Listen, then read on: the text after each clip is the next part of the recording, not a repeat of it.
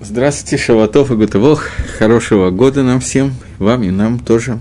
Мы начинаем 22 урок по 13 принципам веры Рамбама. И да мы добрались постепенно до восьмого принципа. Э, Анима Амин, Бамына Шлима, Коля Тора, Гамация, Атаба Эдейну, Гигану Тенала, Мой Шарабейну, Алава Шалом. Перевожу. Я верю полной верой – что вся Тора, которая сейчас находится в наших руках, она дана нам Маширабейну, мир его, пусть будет ему мир. Так этот принцип сформулирован в Сидуре. В других местах я попробую сейчас изложить, как он еще в некоторых местах изложен чуть-чуть по-другому, но суть, конечно, не изменится. Говорит Рамбам, «Гайот вы Тора мина шамаем, поскольку Тора, она с небес». Это Исод Гашмини, я неправильно начал. Исод Гашмини, восьмой Исод, восьмой, восьмое правило, восьмой кар, восьмой принцип. Вот. Это то, что поскольку Тора, она Мин Гашамаем, и это то, что мы должны верить, что вся Тора, которая дана нам посредством Маширабейну, Аллаха Шалом, она вся дана от Всевышнего, то есть, что она пришла к нему целиком от Всевышнего Идбаракшмо, благословенного имя, таким образом, что она называет э, Шиникра Альдери Гашейла Дибур. И она называется Дибуром, высказыванием Творца. И Эйн едуа гаэй гигия элагу маше алава шалом шейгело. Неизвестно, каким образом она к нему пришла, а знает это только Маше Рабейну, к которому она пришла. И он был как э, писатель, которому задиктовывает, и он пишет. И все... Сейчас, секундочку. И записал он все, что написано, и все мецвод, поэтому это называется михука, как бы выдолбленная для нас. И нет разницы между Бнейхам Куш и Мицраим, Вышеми Штом их Этаваэль, Ватим Нагайта Пелегиш, между фразами, что сыновья Хама Куш и Мицраим, а имя его жены Мигадбаэль, и Тимна была э, служанка и так далее, и словами «А я Всевышний Бог твой», и словами Шма Исраэль, потому что каждое из этих высказываний, независимо от того, что нам кажется важным и неважным, имеется в виду. Я не, не уверен, кто-то из тех, с кем мы сейчас общаемся здесь, знает, кто такая Мигат Баэль или нет. Э, понятно, что на первый взгляд, что жена одного из семи царей дома. Была Михадбаэль, это не самая важная информация, которая нам нужна, и несопоставима, на первый взгляд, несопоставимо важная с, э, с важностью слов Шма Исраэль, слушай Израиль, или я Всевышний, который вывел тебя из Египта. Тем не менее, все слова, которые написаны Торы, были продиктованы Творцом Маше, мы не знаем, каким образом продиктованы, это знает только Маше, и он записал, и нету ни одного слова, которого он добавил или убавил. Вааколь Тора Драшем Тмима, и все это Тора Драшем Тмима – это цельная, она тагара, их душа, и она эмет, она чистая, она святая, и она является эмет истиной. И это то, что сказано, как э, те псуким, те отрывки, которые Маше нет, неправильно я начал переводить, я извиняюсь. А тот, который говорит, что есть какие-то псуким в Торе и какие-то сипурим, какие-то рассказы, которые Маше Сипер Медаато, которые Маше рассказал от себя – не, не под диктовку Всевышнего, то он э, у наших мудрецов и наших навиим и так далее называется кофер омигале паним. Он называется отрицающим основы и мигале паним бетойра, то есть он изменяет Тору, Ютер Миколя Кофрим, и он называется больший кофер, больший кофер отрицающим, чем все остальные кофри. Я не подумал о том, как тяжело будет этот кусочек из Рамбова переводить. Пишет Хашав Шиеш Бетора лев выклепа, потому что этот человек считает, что в Торе существует сердце Торы и оболочка. В Шеэла Деврей Гаимим в Асафрим Эйн Бахим. И что те истории, которые рассказаны Деврей Гаимим, истории просто история дней, которые происходят, и Сипурим, которые там находятся в Торе, что в них нету таэлот, это не мицвод, не заповеди, поэтому в них нету никакого толку. И Шеемет Маше Рабейна Аллах Шалом, и он думает, что они изложены лично Маше э, благословенной памяти. Э, Зео Иньян это то, что сказано в Геморе Сангедрин, «Эйн Тора мин что такой человек говорит, что Тора не дана мин с небес. В Амруха Хамайну Зали, об этом сказали наши мудрецы. Шигуха Маамин Шиколя Тора Мипиха Гура. Человек, который верит, что вся Тора, она от Всевышнего. Хуцми посук З, кроме одного посука, Шило Амара Кодыш Барагуэла Машими Пиацмо, что его не сказал лично Творец, а Маше сказал самостоятельно. Зеу Кидвар Хашем Бесе. Это называется, что слова Всевышнего человек этот оскверняет. Так сказано в Геморе Сангедрин, посук Кидвар Хашем Бесе, это посук книги Бамидбар. Едале Гашем Идбарах Мимаамар Гакофрим. И это называется кафер Бекису. Но любое слово и слово истории, в нем есть много хахмот, много мудрости и много плаим чудес, лемишем и вина, там, для тех, кто их понимает. Велогу сак тахлис кахматам, и непонятен тахлит, суть этого мудрости, поскольку Тора аруками арец медавара хамамина ям, что она длиннее, чем земля и шире, чем море. В эйн лиш эла лагалех бейквот Давид, э, Давид, Машиах, Лелакей, Яков. И нам, людям, не следует идти, а только вслед Давида, Машиаха, помазанника Всевышнего, Якова, э, шеит, э, то есть Бога, Всевышнего Бога Якова, шеит палель, гали най вавитани флаот батаратеха. Открой мои глаза, и я обита, и я увижу э, чудеса в твоей Торе. Также объяснения Торы, которые принятые – также они даны Мипи Агура, они тоже даны Всевышнему, то есть Тора Шибальпе, она тоже дана Творцом. Везе Шану Асим Хайом э, Митавнида Сукава Лулав и Шафар. И это то, что мы делаем сегодня, суку, лулав, шафар, цицис, филин и так далее. Это и есть то, что было дано Творцом. И то, что сказал Гашем Барах Маше, «Вегу Омарлану», это то, что сказал Маше, Всевышний Маше, а Маше сказал нам, «Вегу на Аман Башлихуто». И мы верим Маше в этом его шлихуте, в этом его посланничестве. Гамамар, Гамаре, Алисот, Газе, Гумаша, Намар. И это то, что вот этот вот Маамар, этот Исот, о котором мы говорим, восьмой Исот, который говорит о том, что они Мавин, Шитора, Минашамаем, я верю, что Тора с небес. Сейчас Рамбам объясняет, из какого посука это выводится. Выводится это из посука, где указание на этот Исот. Э, в Бимидбар. В Йомар Маше, безот тогда он, этим вы узнаете, кигашем шалхани ласот коля маасим гаэлу килома милиби. Этим вы узнаете, что Всевышний меня послал сделать все эти действия, и они не происходят из моего сердца. Это кусочек Рамбова из Мишна Тойра, на самом деле не из Мишна Тойра, а Гагдамала Мишна в перике Хелок, э, предисловие к Мишнайот, который написал Рамбом в э, Георгии Сангедрине в Перек Хелок, он приводит этот кусочек для того, чтобы объяснить более подробно этот исод. Скратко так он излагается в Сидуре, я уже зачитывал, я верю полной верой в том, что Тора, которая сейчас находится в наших руках, она дана Маширабейну, Аллаху Шалом. Это восьмой принцип, который, понятно, что должен быть расположен и располагается после предыдущего принципа, который говорит, что есть разница между пророчеством. Обратите внимание, как это поставлено. Вначале был принцип, что человек должен верить во все пророчества. После этого выделяется отдельно пророчество Маширабейну, и после этого выделяется то, что было дано в пророчестве Маширабейну, а именно Тора. И теперь нам надо увидеть, в чем суть этой иммуны. Прежде всего, я уже об этом говорил, но здесь не лишнее, в общем, это основное, чем надо заняться в этом месте.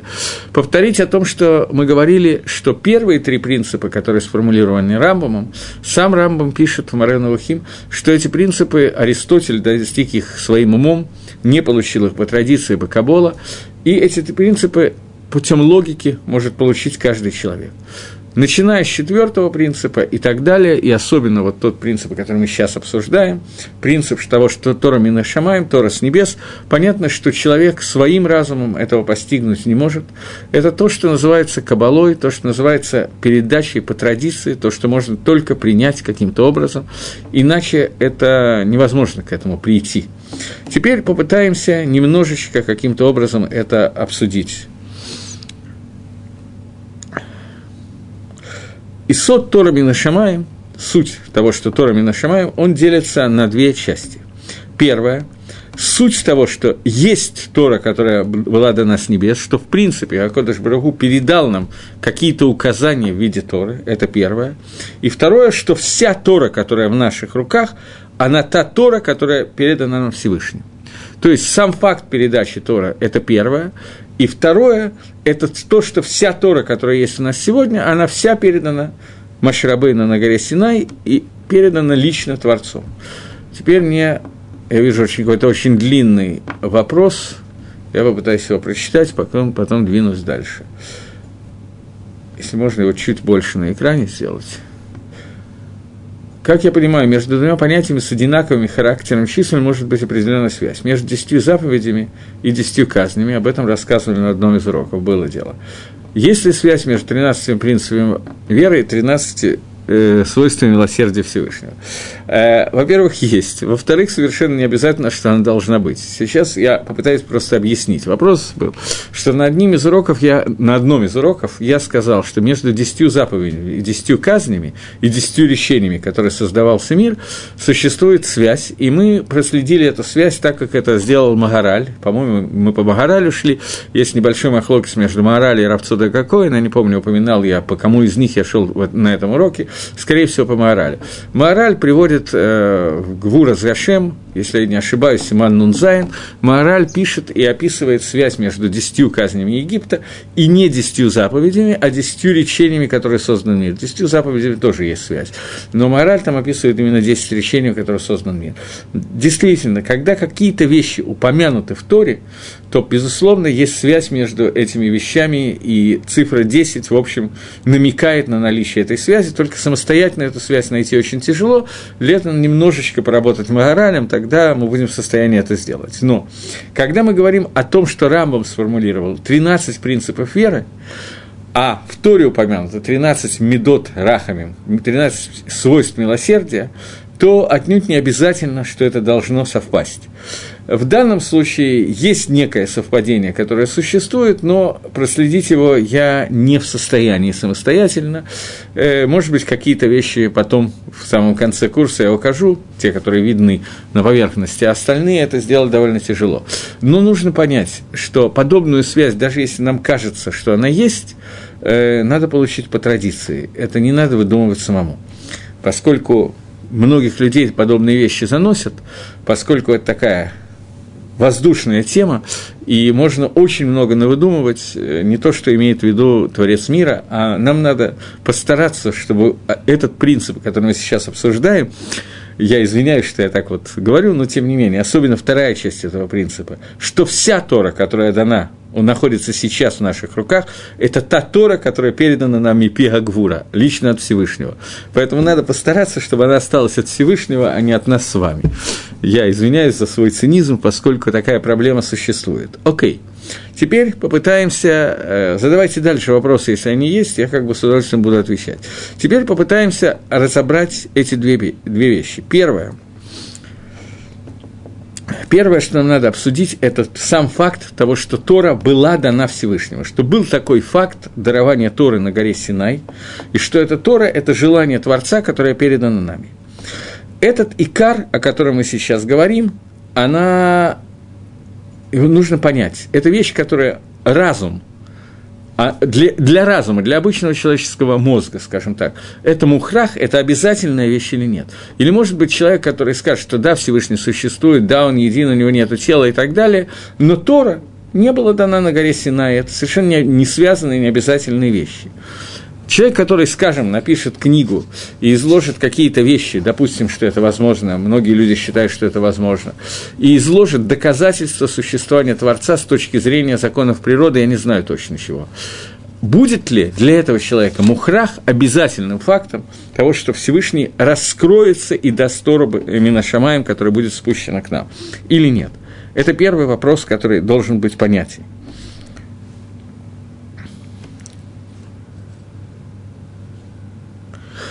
Я думаю, что здесь надо обсудить такую тему. У меня недавно на одном из семинаров, я не помню, может быть, я на какой-то лекции здесь это упоминал, может быть, нет, года три назад у меня был э, на семинаре такой случай. Очень похожий случай был несколько раньше, еще с одним из моих друзей. Случай такой, что там присутствовал один человек, который приехал э, из определенного города, и у меня сложилось впечатление, что его не очень сильно интересовали лекции, ему интересно было послушать, пофилософствовать и так далее. В основном его привел его папа, поскольку молодой человек увлекся хипизмом э, и так, чем-то такими вот какими-то современными, полными отсутствия границ, рамок и так далее вещами, и поэтому его родители попытались привести его в религиозное место, вдруг его что-то такое увлечет и поставит его в какие-то рамки человекообразного поведения, так мне кажется, они думали, честно говоря, я с ними это не обсуждал, предположим, что это так. И этот человек на одном из уроков вдруг, на мой взгляд, ни к селу, ни к городу, задал вопрос, который заключался в том, что верю ли я вообще в существование жизни на Марсе или какой-нибудь другой цивилизации, которая находится во Вселенной и так далее. Разговор шел, по-моему, о митве Шаббата, о заповеди соблюдения Шаббата, поэтому он лихойра, на первый взгляд, был мягко говоря, не к месту, но тем не менее человек задал этот вопрос. И я тогда попросил присутствующих людей помочь мне разобраться с вопросом, почему данного человека интересует именно этот вопрос и не интересует вопросы по теме, которые мы разбираем. И э, ответов не было, ответ я дал сам. И его папа очень обрадовался этому ответу, потом меня очень благодарил именно за этот ответ. Ответ очень простой, что существование в галактике Андромеда, звезде Альфа Центавра, если такая существует, какой-то жизни ни к чему лично меня не обязывает. Марсиане могут там существовать, рыть каналы, заниматься какими-то своими вопросами, а я буду жить своей жизнью, которая никак ни к чему меня не обяжет. И поэтому человеку предположить, что есть жизнь на Марсе, особенно после третьей рюмки, вполне законно и нормально – а как только человек предполагает Творца, в этом еще тоже само по себе нет ничего страшного для обычного человека с улицы. Ну, есть Творец, ну и что? Но в тот момент, когда человек говорит, что этот Творец раскрылся на горе Синай и дал нам Тору, я пока говорю про первую часть принципа, что Тора Минашамай, что в принципе такой факт есть. Про вторую часть будем говорить позже, что Тора не просто Минашамай, но вся Тора, которая сейчас в руках, она вся сказана Всевышним, и нету добавки, которую добавил Маше от себя. Так вот, когда человек вдруг сталкивается с таким фактом, если он принимает это как стопроцентный факт, что Акодыш Барагу раскрылся на горе Синай и дал нам Тору, и через эту Тору дал нам какие-то заповеди – то это сразу же обязывает человека к чему-то. И в этой ситуации для человека это крайне тяжело. Он, в общем, пытается каким-то образом уйти от этого – Теперь вопрос, который возникает. Понятно, желание человека не принять идею Торами на Шамаем. Существует ли какой-то разумный подход к тому, что какой-то гехрех, какая-то необходимость сказать такую вещь, или это э, совершенно не требуется? Ну, я думаю, что понятно, что я спрашиваю. Я вспомнил еще одну ситуацию, она на самом деле крайне похожая ситуация, которая случилась, э, мне рассказывал про свой, на семинар много лет назад, Рахмойша Пантелят, что она случилась у него – в то время давались лекции по системе доказательства того, что Тора Минашамаем, целая система была доказательств, которые давали. Я думаю, что мы, может быть, коснемся, скорее всего, я не буду касаться этой темы, но После того, как были даны какие-то доказательства, которые были построены на том, что э, в гойских источниках существует, например, э, перечисление десяти казней Египта и подобные вещи и так далее, и так далее, какие-то события, которые указываются в Торе, они совпадают с перечислением этих же событий там-то и там-то, и т.д. и т.п. И подобные вещи. После того, как э, эта система была опробована и сделана на одном из семинаров, то лектор задал вопрос, скажите, вот как вам кажется, это звучит правдоподобно, правдоподобно или нет, что Всевышний раскрылся на горе Сина и дал Тору народу Израиля. Тетенька какая-то присутствующая сказала, что это звучит совершенно фантастически правдоподобно и просто невозможно с этим спорить. Он сказал «ну» и какой вывод из этого? Имея в виду, что если уже ты принимаешь, что Тора Минашамаем, что Тора с небес, то естественно, что следующий шлаф, следующий шаг должно быть принятие того, что я обязан выполнять заповеди, я должен начать соблюдать шаббат, кашрут, я знаю. Тетенька ответила, а может быть, это понятно, что это свыше, что люди такого сделать не могли. Но может быть, это какой-то марсианин, который прилетел и дал вот э, Тору. Правдоподобие, конечно, мне кажется, немножко ниже среднего. Прихода марсианина и давания Тору на горе Синай через марсианина, через, а не через Всевышнего. Но лектор, который давал эту лекцию, он не растерялся и сказал, что окей, Предположим, что это действительно был марсианин. Но если он такой умный марсианин, который значительно, его разум значительно превышает разум человечества, то, может быть, надо делать то, что он сказал. Если марсианин сказал, что надо выполнять те-то и те-то заповеди, то если он такой умный, то давайте выполнять эти заповеди. Ответила тетенька, а может быть, это был сумасшедший марсианин, и другие марсиане его уже давно спрятали в сумасшедший дом. Это ситуация, которая называется пад, после этого никакие аргументы не действуют. Как это может произойти, такая идея? Ответ на этот вопрос напрашивается, он на поверхности, он очень простой. Человеку идея принятия Торы не близка только по одной причине, потому что это меня сразу же чему-то Михаев. Это сразу же меня чему-то обязывает. Таким образом, мы уже пришли к тому, что принцип того, что человек принимает, понимает и верит в этот принцип того, что Тора была дана – сама увда, что есть Тора, сам факт того, что есть Тора Минашамаем, это суть этого принципа состоит в том, что это обязывает меня принять, сделать митсву, заповедь Кабалат Оль Малхут Шамай, принять на себя иго небесного рабства и иго мицвод. То есть первый и вторую паршу, первый и второй отрывок Шма, который мы читаем, и сот, который тот принцип веры, который обязывает меня принять эти вещи, это та увда, тот факт, что Тора была дана Минашамаем с небес на горе Синай и так далее. Теперь попытаемся выяснить такую вещь. Сейхель, наш мозг, обязывает нас принять это или не обязывает нас принять? То есть, если у нас какое-то желание, татакара или акара, нормальное желание мысленное, желание понять эту вещь и принять это – то есть, сейчас меня в основном интересует вторая часть, а именно то, что Всевышний дал всю эту Тору, которая находится в наших руках, что она вся является Торой Минашамаями, она вся получена нами. Есть книга, которая называется «Тиферет Исроэль Маораля». Маораль Тиферет Исроэль, он занимается дарованием Тора – и он объясняет, что минга сейхаль гаиша, что нормальное поведение человеческого мозга, оно делает гехрехи, оно делает обязательно для человека, чтобы человек понял, что Тора исходит на Шамаем. И мораль объясняет это, как, как именно мациют существования Тора, как суть существования Торы, как оно метьешевит аль как оно входит в мозги человека. И что имеется в виду? Мораль объясняет, что две вещи. Что первая вещь, что гехрех, обязательность это, она у человека делает, она работает э, не из мозга, а из божественной души, которая находится внутри каждого человека. Она является сутью самого человека. И это мицвод, это стремление к соединению со Всевышним посредством мицвод.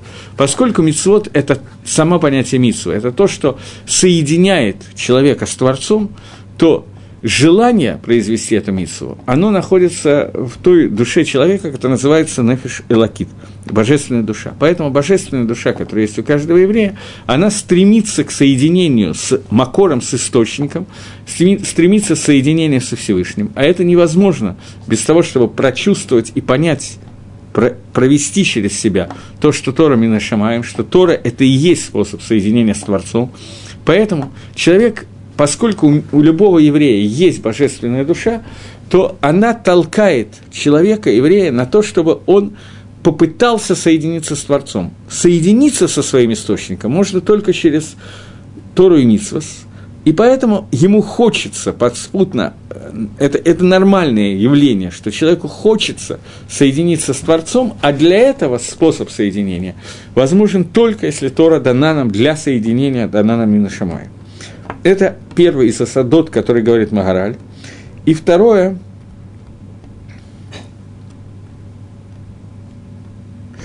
человек, поскольку он находится э, в ситуации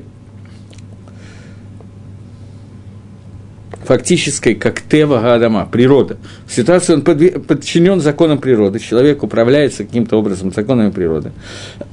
Поэтому вот это его нахождение, поэтому он хочет выйти за пределы этих, этих законов. Ну, это, в общем, наверное, одно и то же, для того, чтобы подняться над теми законами, в которые он помещен как бы неестественным способом. Окей, попытаемся сейчас немножко расширить объяснение, которое я дал. Первое. Э, нужно такая гагдама, предисловие. Нужно знать, что Всевышний так устроил понятие эмуны, понятие нашей веры, что в этой вере не содержится, от нас не требуется верить в те вещи, которые противоречат здравому смыслу. Всевышний не идет как обвинитель против своих созданий, поэтому он изначально построил этот мир и наше соединение с ним, наше соединение с Творцом Имуну, заповедь Имуны, таким образом, что она не противоречит логическому восприятию. То есть она не обязательно следует из логики, но никогда логика не будет противоречить истории. Иначе человеку будет слишком тяжело это воспринять, и мы сейчас будем обсуждать почему. Э, Эйна Кодыш Бургуба Батерунья им Габриотав. Всевышний не приходит с слишком большим слишком большим этим самым, э, со своим слишком большими трудностями со своими создателями, так сказано, со своими созданиями, так сказано в книге Шмот Раба, в Мидраш Раба, э, что Акодыш Брагу не обязывает нам делать вещи, которые идут против нашего дат, нашего знания, и те вещи, которые наше знание, наш разум не в состоянии понять. И то, что мы не спрашиваем, почему и так далее. И поэтому э, вещи, которые сказаны в Торе, то есть факт того, что Тора Минашамаем, то, что нас сейчас интересует, это та вещь, которая... Э, Хакодыш Барагу, сейчас я вижу вопрос, только я вначале закончу.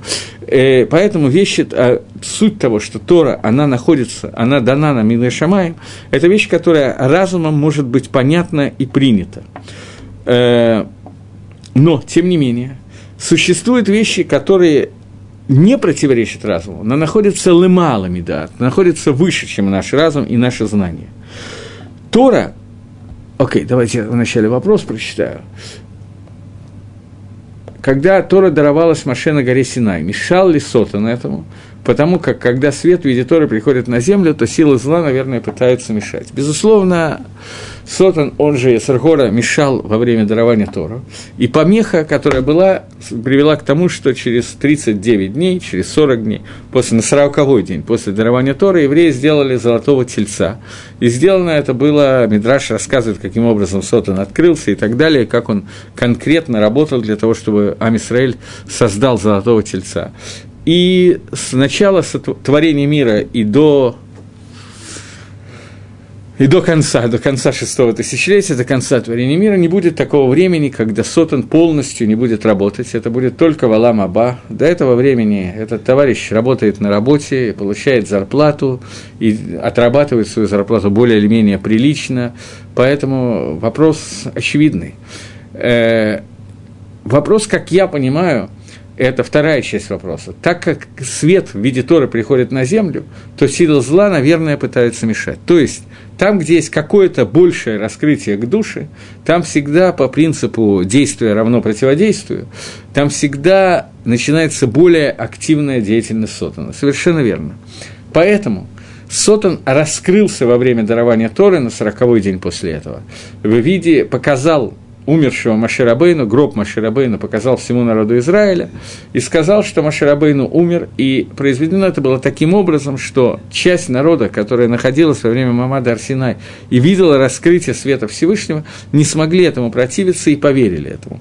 Почему это произошло, это не наша тема сейчас, это вопрос, но не наш вопрос сейчас. Но, безусловно, каждый раз, когда происходит какое-то раскрытие Торы Всевышнего, то каждый раз Ецергора раскрывается все больше и больше. Так же, как внутри одного и того же э, человека. Чем больше он достигает к душе, тем более серьезная у него работа Негет Ецергары.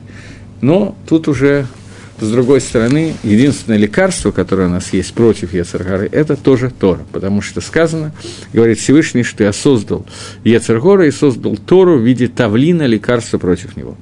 Окей, двинемся дальше.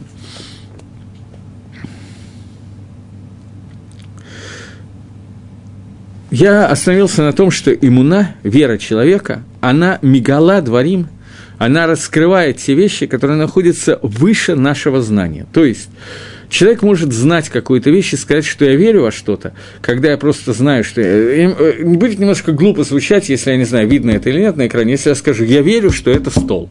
Что передо мной стоит стол. Потому что вот он, этот стол есть, я вижу, что он виден. И вот есть микрофон, я верю, что у меня рядом со мной есть микрофон. Это будет вещь, к вере имеющая очень мало отношения. Это слово так трудно использовать. Поэтому обычно слово «вера» называется та вещь, которой у меня нету стопроцентного гехреха, стопроцентного объяснения из разума, который дается. Поэтому иммуна, вера – то, что Торами Нашамаем и так далее, она раскрывает те вещи, которые находятся выше нашего знания, те вещи, которые только знанием охватить невозможно. Но эта муна тоже базируется на знании, это надо понять. Но сейчас я попытаюсь объяснить, что имеется в виду. Бывает два вида знаний, это то, что нам надо, сейчас основное, что нам надо на этом уроке понять и объяснить с вами. Окей. Okay.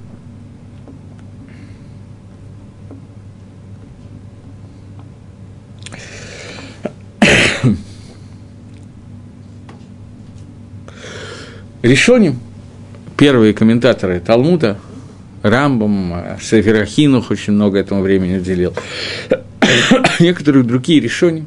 Э, уделяют достаточно много места и времени в своих исследованиях Торы вопросу, который называется Таамей Мицвод, смысл заповедей.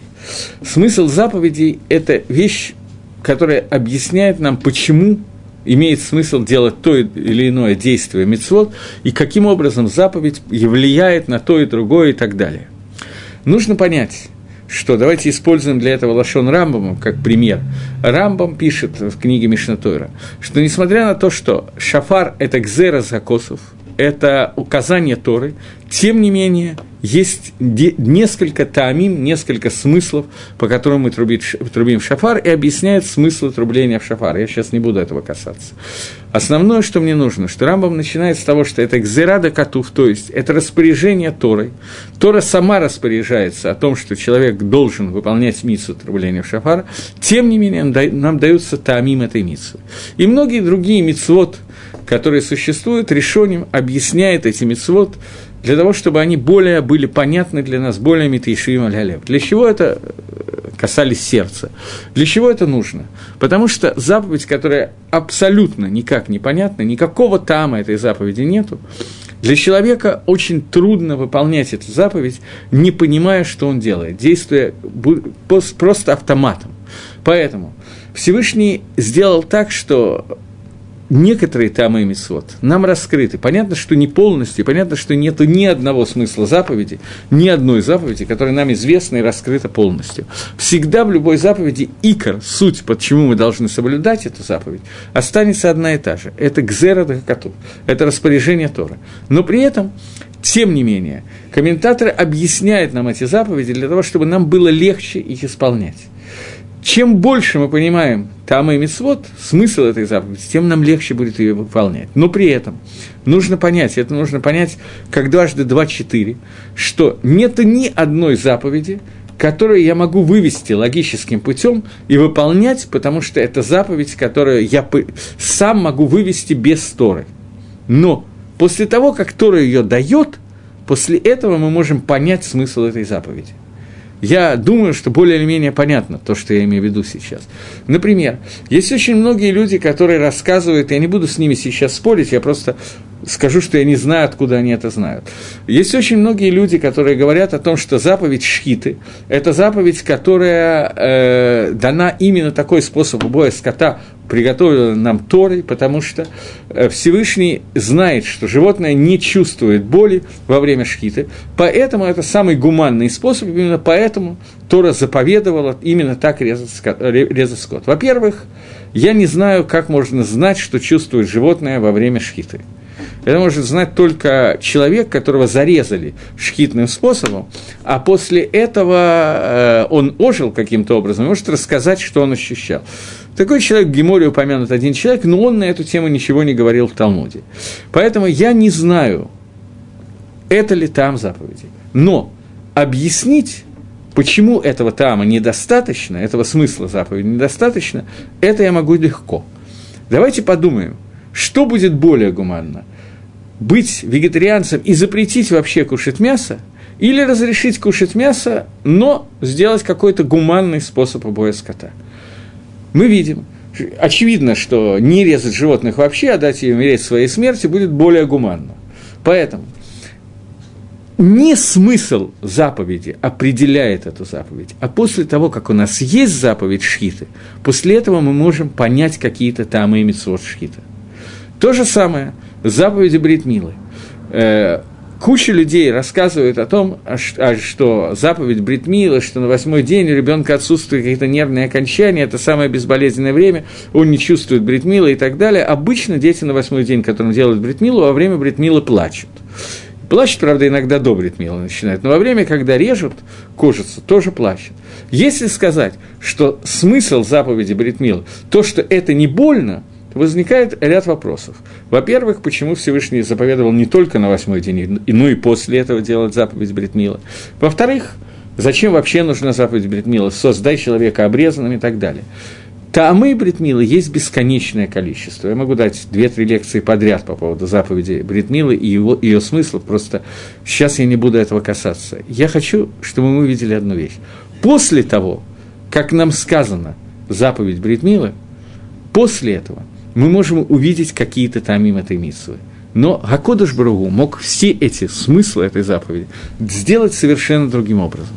Поэтому Давайте еще раз воспользуемся лошоном Рамбома. Говорит Рамбом, несмотря на то, что это гзерат хакатув, тем не менее есть тамим этой заповеди. То есть, икор заповеди – это гзерада катув. Но таамим ее, смысла этой заповеди, нам даются указания Торы. Гзерада катув – это указание Торы. Э, но, тем не менее, смысл, это, э, смысл этих заповедей нам дают, Всевышний раскрывает нам – Потому что если мы не будем видеть никакого смысла этой заповеди, то нам будет все тяжелее и тяжелее делать эту миссу. Я чуть-чуть продолжу дальше, но появился вопрос, и я люблю отвечать на вопросы сразу. На какой орган человека влияет заповедь Лашонгора? Я спрошу Натана, почему заповедь Лошенгора должна влиять именно на какой-то орган мы знаем, что существует 365 заповедей «не делай» и 248 заповедей «делай». 248 заповедей «делай» соответствуют числам органа человеческого тела, поэтому понятно, что каждая из заповедей оказывает на какой-то из этих органов влияние. 365 заповедей «не делай» относится к гидин и ацамот, к каким-то жилам, которые находятся внутри человека, поэтому эта заповедь «не делай» относится именно к ним. В заповеди Лошенгора может одновременно быть сделано 17, нарушено 17 заповедей «не делай» и 14 заповедей «делай». Это надо очень постараться, чтобы это сделать, это почти невозможно. Но, в принципе, технически можно прийти к тому, чтобы нарушить вот такое вот количество мицвод, когда мы нарушаем заповедь Лошенгора. Когда мы говорим про Кагена, про Талмитхохама, про папу и так далее, и так далее. Лишаем его э, источником дохода, э, ну, надо постараться, но технически это можно сделать. Наказание за Лошенгора Тора написала отдельно что наказание за Лошенгора – это болезнь, которая называется негацараат, язва проказа. Вначале она поражает дом, потом одежду, потом самого человека. То есть, возьмем сразу, перейдем сразу к наказанию, которое поражает самого человека, на коже человека возникает какая-то язва, то есть часть кожи умирает, она становится мертвой кожей. Часть человека умирает, но эта часть касается именно ор кожи. С чем это связано? Почему это связано именно с кожей? Потому что язык, даже не только язык, это называется лошенгора. На самом деле, когда человек говорит, в разговорной речи участвует далеко не только язык, участвует э, горло, десна, губы, язык, зубы и так далее. Вот весь этот маарехет, вся эта вот система, которая участвует в разговоре, это система которая соединяет внутренность человека с внешним миром. Я об этом уже несколько раз говорил. Поэтому человек называется Медабр, потому что Дебур, слова – это то, что соединяет его с, со внешним миром, его внутренность со внешним. Еще одно место, которое соединяет внутренность человека со внешним миром, это кожа. Кожа – это то, что разделяет внутренности от внешнего. Поэтому в тот момент, когда человек из себя – выдал какие-то вещи, которые плохо влияют на внешний мир, аль-едей дебур, посредством своего дебура. Поэтому меда кинегит меда, мера за меру, наказание к нему приходит из внешнего мира, на кожу, на то, чем он соединяется с внешним миром, на ту границу, которая протекает между ними и внешним миром. Это граница кожи, которая была создана в этой недельной парше это рассказывается, о том, что Всевышний создал человеку Бигдей Ор, потому что кожа была создана Ор Сайном, был создан после того, как человек совершил грех и ел от дерева познания добра и зла, после этого это ор является контактом между ним и внешним миром, и поэтому именно через нее наказывается за наказание Лошенгорой. Э, я не убежден, что это имеет прямое отношение к тому, о чем я сейчас говорю, но поскольку вопрос у людей важными кажутся те вопросы, которые они задают, то если вопросы более или менее хорошие, то я стараюсь на них отвечать. И продолжайте спрашивать. Теперь двинемся немножечко все таки дальше. Так вот, я сказал сейчас, что для того, чтобы человек был в состоянии выполнять мицвод, нужно было сделать так, чтобы ему были понятны какие-то таамим, какие-то смыслы этих заповедей. По этой же причине я рассказал, как работает Лошенгора в двух словах, потому что с одной стороны, понятно, что не надо говорить гадости про ближнего, и более или менее понятны законы, но с другой стороны, вот шкафчический, такой мировоззренческий, почему эта мисс так вот работает, то это надо было пояснить в двух словах. Окей, теперь э, Дарихагав просто заодно. Нахаш, который сказал первую Лошенгору, змей-искуситель, я извиняюсь за пошлый, пошлый перевод, который договорился с Хавой есть от дерева познания добра и зла, он сказал первую Лошенгору, которая находится в Торе, когда первый грех языком, который был, был сделан именно им, который сказал о том, что Всевышний сам ел от деревьев, и от этого дерева, и творит, и так далее, и так далее. В тот момент, когда он сказал это Лошенгора, наказание, одно из наказаний, которое появилось у змея, это то, что у, змея, у змеи раз в 7 лет примерно умирает вся шкура целиком, и он меняет свою кожу. Человек наказывается за Лошенгора тем, что у него кожа умирает, становится проказа, белая какая-то прокаженная, умершая кожа. А змей наказан тем, что вся кожа ему меняется. То есть некий ремес на то, знамек на то, о чем мы говорим, находится в самом начале хумашев, в, нашем, в нашей отрывке, который мы читали только вчера. Окей. Так в тот момент, когда человек понимает смысл заповеди, понимает, почему Всевышний, для чего нужно исполнение той или иной заповеди, то в этот момент эта заповедь ему митьешевит лалев. Она становится частью его, и ему много легче ее делать. Поэтому решением так трудились и давали нам некоторые тамы и митцвот. За исключением одной митцвы, пара адума, смысл, который нам неизвестен полностью, как сказал Шлома Мелах, что «Ахкамави и Рахаками Мэни», что я становлюсь я мудрым, а она далека от меня про Тору. Он, а эта речь шла о том, что есть одна митсва, смысла которой он совершенно не понимал. Это пара Дума, но он не понимал немножко на том, не на том уровне, на котором не понимаем мы, поэтому мы не будем сейчас входить в его непонимание. Так вот, так же, как необходимо нам немножечко понять Таамы и Митцвот для того, чтобы выполнять заповеди, и чем больше мы понимаем, тем легче нам выполнять заповедь, также для нас нужен некоторый гехрех, некоторое понимание, восприятие того, что Тора Мина Шамаем, что Тора, она дается, она дана нам с небес, что это вещь, которая для нас должна быть входить нам, становиться частью нас и частью понимания этого. Давайте попытаемся увидеть, так же, как в любой другой мецве. Мы вначале получаем заповедь, потом понимаем некое тамим этих заповедей. Также здесь. Мы понимаем, приняли, что Тора дана Минашамаем, и теперь попытаемся увидеть и понять смысл того, почему так очевидно и так не очевидно, это как бы мы сами бы этого не знали, но так понятно смысл дарования Тора Минашамаем, в чем некоторый гехрех понимания этого вопроса. Икор, суть того, что Тора Минашамай, она связана с тем, что человек Гехрех – это, не знаю, меня попросили перевести слово «эхрех», я пытаюсь его... «Леахрех» – это... Не знаю, мне не придумать перевода этого слова. Я пока буду думать.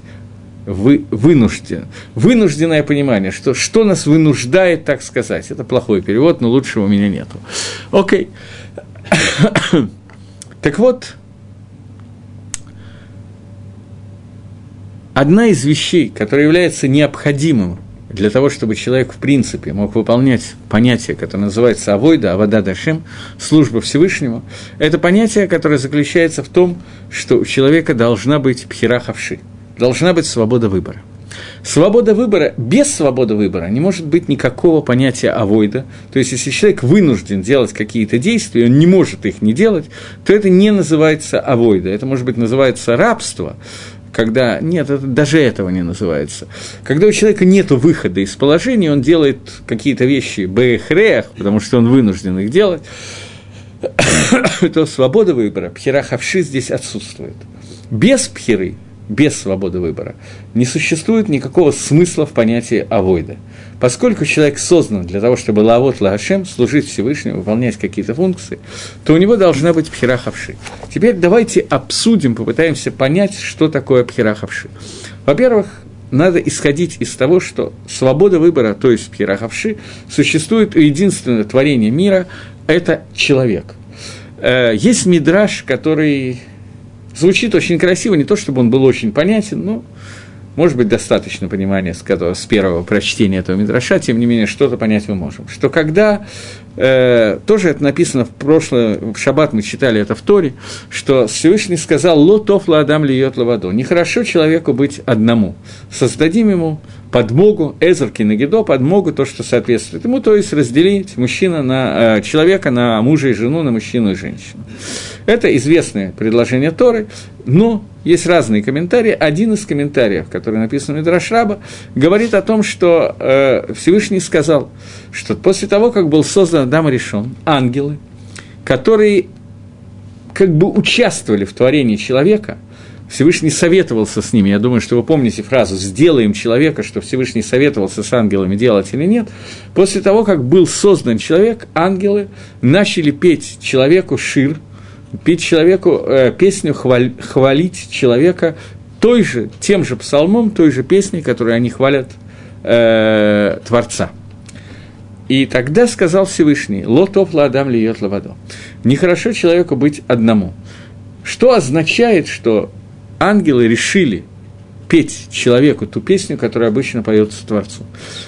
Пшада Пашут, простое объяснение, что ангелы увидели, что кроме Творца есть еще нечто, кроме Творца есть творение, которое обладает тем же свойством, что обладает человек, а именно Бацалмейну Кедватейну. Сказал Всевышний, создадим человека по образу и подобию своему. Образ и подобие – это пхерахавши, это свобода выбора и возможность влиять на все миры ангелы, которые увидели, что появилось создание, которое влияет на все миры, они восприняли это создание на уровне Элакимки Баихоль, как будто бы. И тогда сказал Всевышний, нехорошо человеку быть одному, именно из-за вот этого вот понятия свободы выбора, которое является возможностью строить миры. И, как мы знаем, Адам и Хава, первое же действие, которое они сделали, они решили построить новый мир. Теперь Свобода выбора существует из всех созданий, только у человека. Нет ни одного другого творения, которое бы обладало этой свободой выбора. Теперь попытаемся понять, чем отличается свобода выбора человека от свободы выбора, которая, тем не менее, на первый взгляд, существует у ослика, у кошки и так далее. Любое животное, оно тоже обладает свободой выбора, оно может пойти направо и налево, как кот, который был прикован и по цепи ходил направо, песнь заводит налево, сказку говорит и так далее. Любое животное обладает свободой передвижения, и, тем не менее, это не называется свобода выбора. То есть, кошка, которая решает, в какую помойку ей пойти, в правую во дворе или в левую во дворе помойку, перед ней стоит сложная проблема, ей надо выбрать, какая помойка лучше, в какой вкуснее кормят. Но, тем не менее, не об этой свободе выбора идет речь. Эта свобода выбора, мне не хочется, я не, не знаю другого слова, эта свобода выбора присутствует у человека тоже. Человек тоже решает, что он сейчас будет кушать, бутерброд с маслом с сыром или бутерброд без масла с колбасой.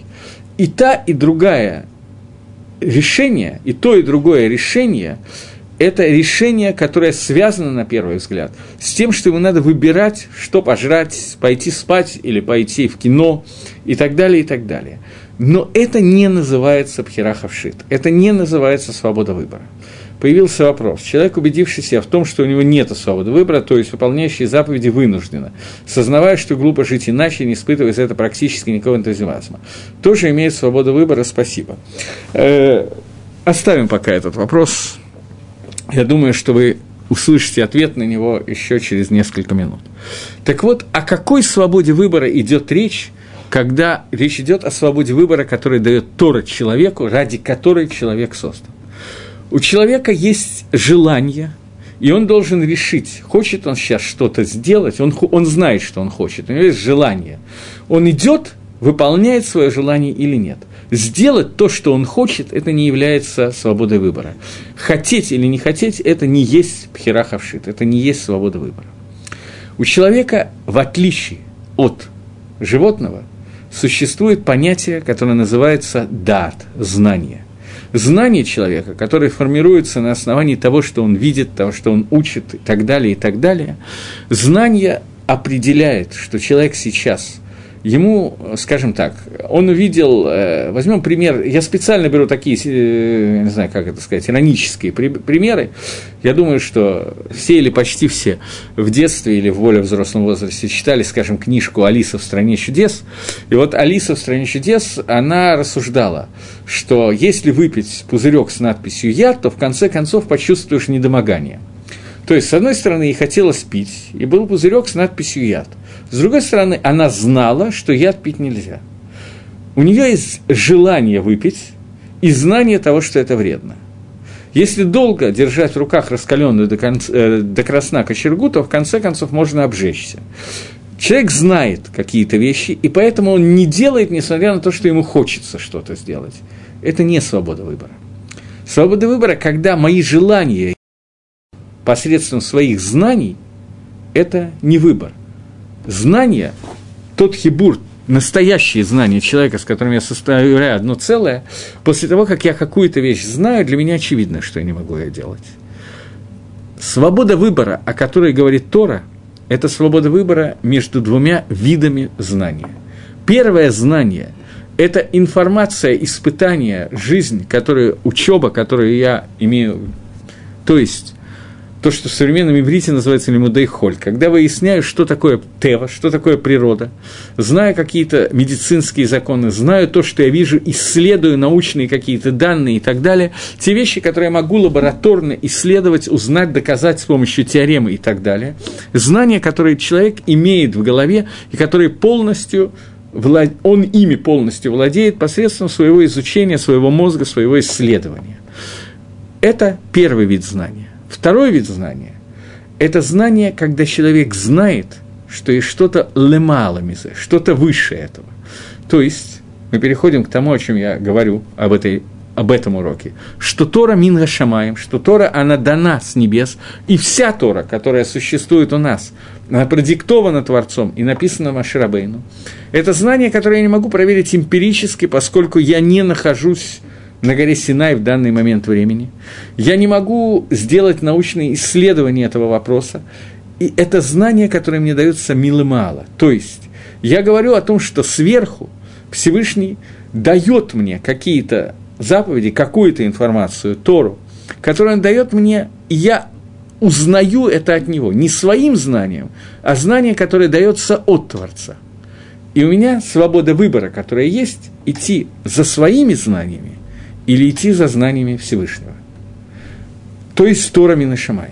Вот это пхирахавши, это свобода выбора, которая мне дается, это свобода, которая отличает человека от любого другого насекомого, млекопитающего, рыбы, ангела и так далее. Что я имею в виду сейчас? Я возвращаюсь к той свободе выбора, которая есть у кошки. Она хочет кушать, и она не знает, где вкуснее – с правой, в правой помойке или в левой помойке. И она решает, какую помойку ей полезть и покушать. Это не называется свобода выбора. Поскольку она решает одно и то же. Знаете, есть такая притча про ослика, который стоял посередине между двумя стогами сена, которое было, и никак не мог решить, ему пойти налево или направо, какой сток ему вкуснее, правый или левый. И когда он стоял, стоял в результате, поскольку он не мог решиться, он умер от голода. Но это не свобода выбора, поскольку свобода действия, мне кто-то пишет, может быть, не, не это интересно. Это не та птира хавшит, о которой говорит Тора, не та свобода выбора, о которой мы говорим сейчас. Свобода выбора – это когда нам рада еще какое-то к сожалению, буквы маленькие, пока супер. Свобода выбора, спасибо, окей. Э, пожалуйста. Так вот, э, да, но у нас э, по четвергам возможность э, с вами по другому поводу видеться.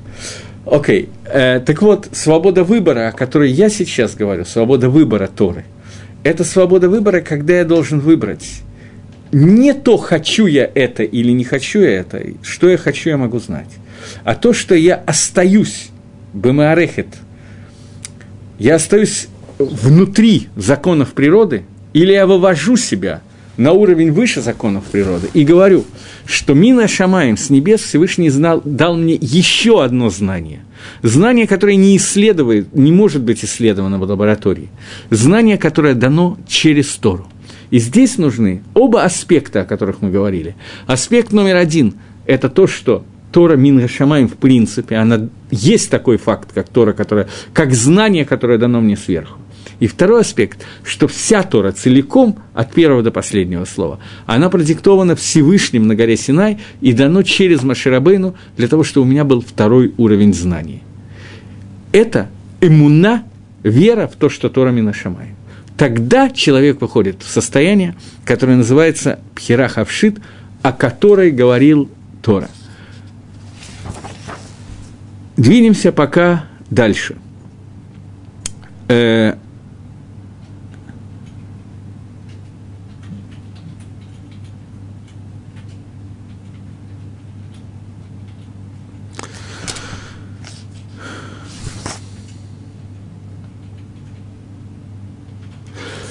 То есть мы пришли сейчас к такому выводу, что суть, то, что вынуждает нас понять форму понятия человека, то, что мне сказали, что эхрех, слово эхрех переводится как слово то, что вынуждено. То, что человек вынуж... мы вынуждены сказать, что само суть цура, форма сути человека, она обязывает – поскольку мы уже приняли, что человек создан для чего-то, для какой-то авойды, для какой-то работы, значит, в этой работе обязательно должно быть понятие свободы выбора.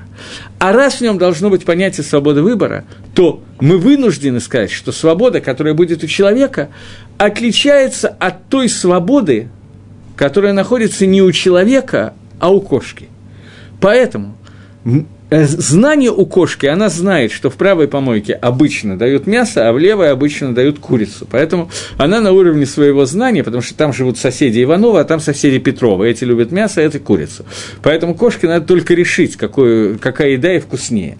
Это, это знание, которое у нас тоже есть, и не об этой свободе выбора идет речь. Но когда мы говорим о том, что нам надо понять, мы идем на уровне Маарехе Тева, на уровне законов природы, и не выходим из них, только то, что я постиг, то, что я сам себе доказал, только это существует, мы остаемся там, где мы остаемся.